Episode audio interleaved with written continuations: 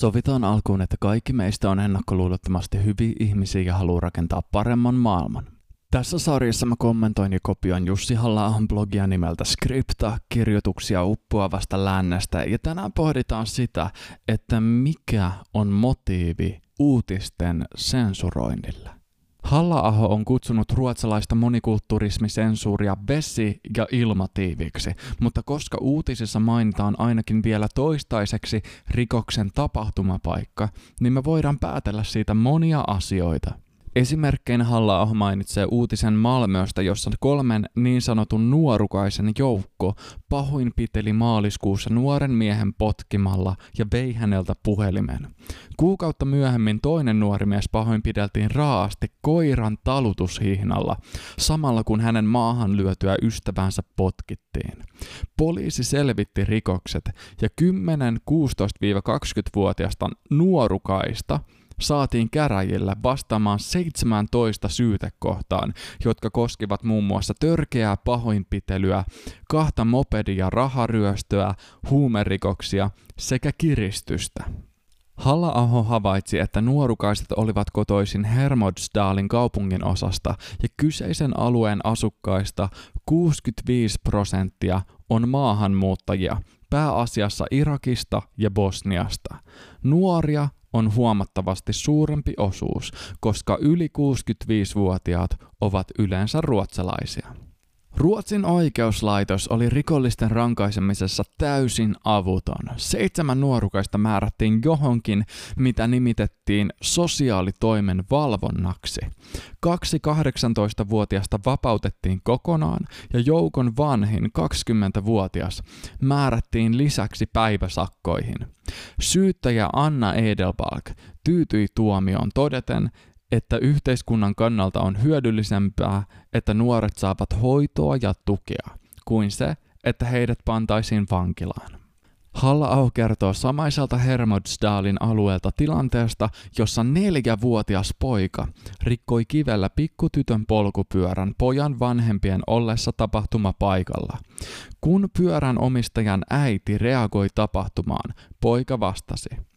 Sitaatti. Jos kerrot poliisille, niin se on tyttäresi pää seuraavalla kerralla.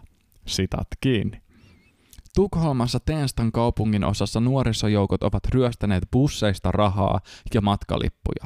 Edelleen Tenstassa 40-vuotias mies sai puukosta selkäänsä. Edelleen Tenstassa kolme miestä piti neljettä useita vuorokausia vankinaan sidottuna pommiin. Tenstan 16-64-vuotiaista asukkaista 86 prosenttia on maahanmuuttajia, lähinnä Aasiasta ja Afrikasta. halla asettaa myös rinnakkain Hesarin raportin pimeiden taksien toiminnasta Suomessa uutisen rinnalle, jossa tukholmalainen pimeän taksin kuljettaja ryöstää asiakkaansa puukolla ja pistoolilla uhaten. Muita lähiaikojen järkyttäviä väkivaltauutisia halla listaa kaikkiaan seitsemän kappaletta todeten, että näitä väkivaltarikoksia tapahtuu Ruotsissa koko ajan ja jatkuvasti.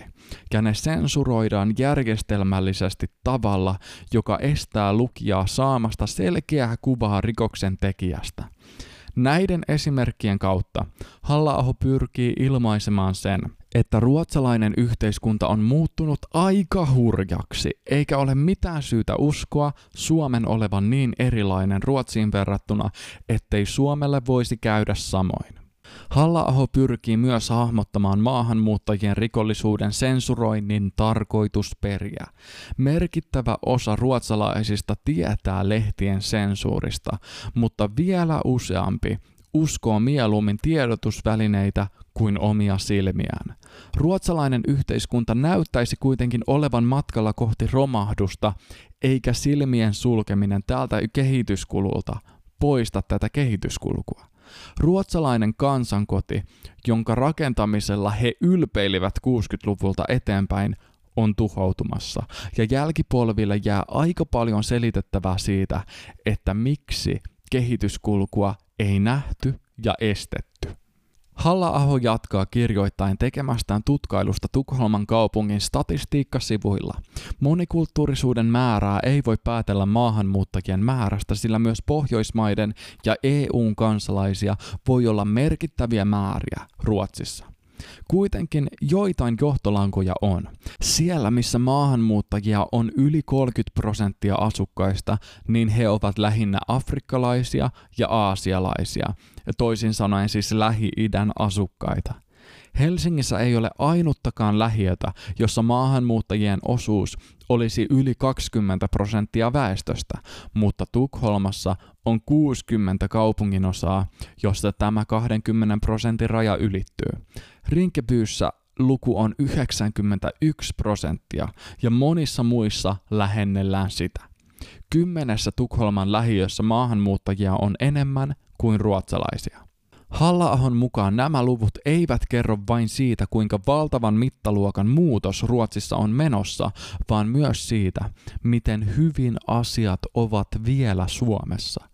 Joillekin tämä on merkki siitä, että Ruotsin tie voidaan vielä välttää Suomessa, ja jos ei ryhdytä toimenpiteisiin, niin meilläkin voi tapahtua nopea muutos. Toisille luvut ovat merkki taas siitä, ettei ole syytä olla huolissaan. Ruotsin liberaali ei-työperusteinen maahanmuuttopolitiikka käynnistyi 70-luvulla, ja Ruotsiin olikin muuttanut muualta kuin Pohjoismaista yli puoli miljoonaa ihmistä. Nykyään pelkästään Afrikasta ja Lähi-idästä tulleiden osuus ylittää reilusti puolen miljoonan rajan. Suurin osa näistä tulijoista on tullut perheen yhdistämisen kautta, ja Ruotsi onkin halla mukaan opetus siitä, että mikäli otetaan maahan kaikki halukkaat, niin tulijat eivät lopu. Länsimaan lähiöillä maahanmuuton vaikutukset ovat Ruotsin kohdalla tuhoisat myös taloudellisesti. Tukholman keskitulot olivat blogitekstin kirjoittamisen aikaan 275 000 kruunua vuodessa. Siinä missä maahanmuuttaja enemmistöisimmissä lähiöissä keskitulot olivat 150 000 ja 180 000 kruunun välillä halla tarkoitus ei tässä ole analysoida sitä, että johtuuko ankeus syrjivistä rakenteista, vaan yksinkertaisesti kuvata sitä, että millainen on Ruotsin monikulturismin todellisuus ja toteaa sen, ettei ole mitään syytä uskoa, ettei Ruotsin rinkeby voisi olla sopivan vihervasemmistolaisen politiikan seurauksena huomispäivän kontula. Tämän takia olisi tärkeää ja perusteltua kylmästi arvottaa tulijat heidän ominaisuuksiensa perusteella niin julmalta kuin se kuulostaakin, ja luoda pakottavat kannustimet sopeutumiseen, koska meillä ei ole syytä olettaa, että maahanmuuttaja valitsisi itse sopeutumisen tien. halla tuo esiin myös hämmästyksensä siitä, ettei ratkaisuja ole yritetty tai oikeastaan edes esitetty – Tällaisessa tilanteessa on useimmiten syytä epäillä, että surkea tilanne on jollekin taholle edullinen, joten kukakohan voisi hyötyä tällaisesta tilanteesta. Halla tarkastelee tekstissään seuraavaksi äänestyskäyttäytymistä näissä lähiöissä ja käy ilmi, että paikallisvaaleissa vuonna 2002 vasemmiston äänisaalis oli monikulttuurisimmissa lähiöissä keskimäärin 71 prosenttia ja kaikista monikulttuurisimmissa lähiöissä jopa 87 prosenttia. Enkä mä usko, että se johtuisi siitä, että nämä äänestäjät olisivat kiinnostuneita työväestön asemasta, naisten oikeuksista ja ympäristön tilasta. Eli kun asia ajattelee hetken ja muistelee, että Suomessakin SDPllä on ollut ehdokkaita, jotka tuomitsevat homoseksuaalisuuden ja ovat avoimesti antisemitistisiä, joten ei ole erityisen foliohatusta vedetty ajatus, että humanitaarisessa maahanmuutossa on vasemmistopuolueille valtava mahdollisuus saada tuhansia uusia äänestäjiä. Pohjoismaissa vasemmiston ja oikeiston voimatasapaino on ollut suht tasainen ja tuhat kunta äänestäjää pystyy hyvinkin kallistamaan äänestysten tulokset siihen malliin, että vasemmisto voittaa vaalit aina. Ja tämä asetelma on maahanmuuttajien tulonsiirtoriippuvuuden myötä pysyvä olotila, koska tulonsiirtojen varassa elävä humanitaarinen maahanmuuttaja ei ole niin tyhmä, että hän purisi ruokkivaa kättä. Halla-aho tiivistää asian siihen, että muusta yhteiskunnasta eristetyt syrjäytyneiden maahanmuuttajien getot ovat täydellinen ratkaisu. Täydellinen riippuvuus vasemmistosta tekee koko väestönryhmästä täydellisen puolueuskollisen. Eristyksissä oleva getto haittaa Ruotsin katukuvaa kaiken kaikkiaan todella vähän, ja maahanmuuton haitat voidaan peittää tehokkaalla mediasensuurilla. Samalla vasemmiston vaalipoliittinen riippuvuus näistä getoista estää gettouttamisen pysäyttämisen, koska he eivät aio kritisoida omia äänestäjiään. Oikeistolainen voisi siis katsoa tällaista yhteiskuntaa todeten, että yhteiskunnalla on kyljessään kaksi verta imevää loiseläintä, jotka elävät keskenään sopuisassa symbioosissa.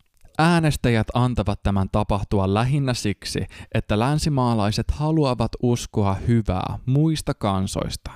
He haluavat uskoa kivoja uutisia, jos on pienikin mahdollisuus sulkea silmänsä huonoilta uutisilta, ja siksi, että puolet ihmisistä on keskimääräistä tyhmempiä, ja meidän on saatava ote siitä ihmisryhmästä, jolla on edellytykset ymmärtää tuhoisan politiikan seuraukset.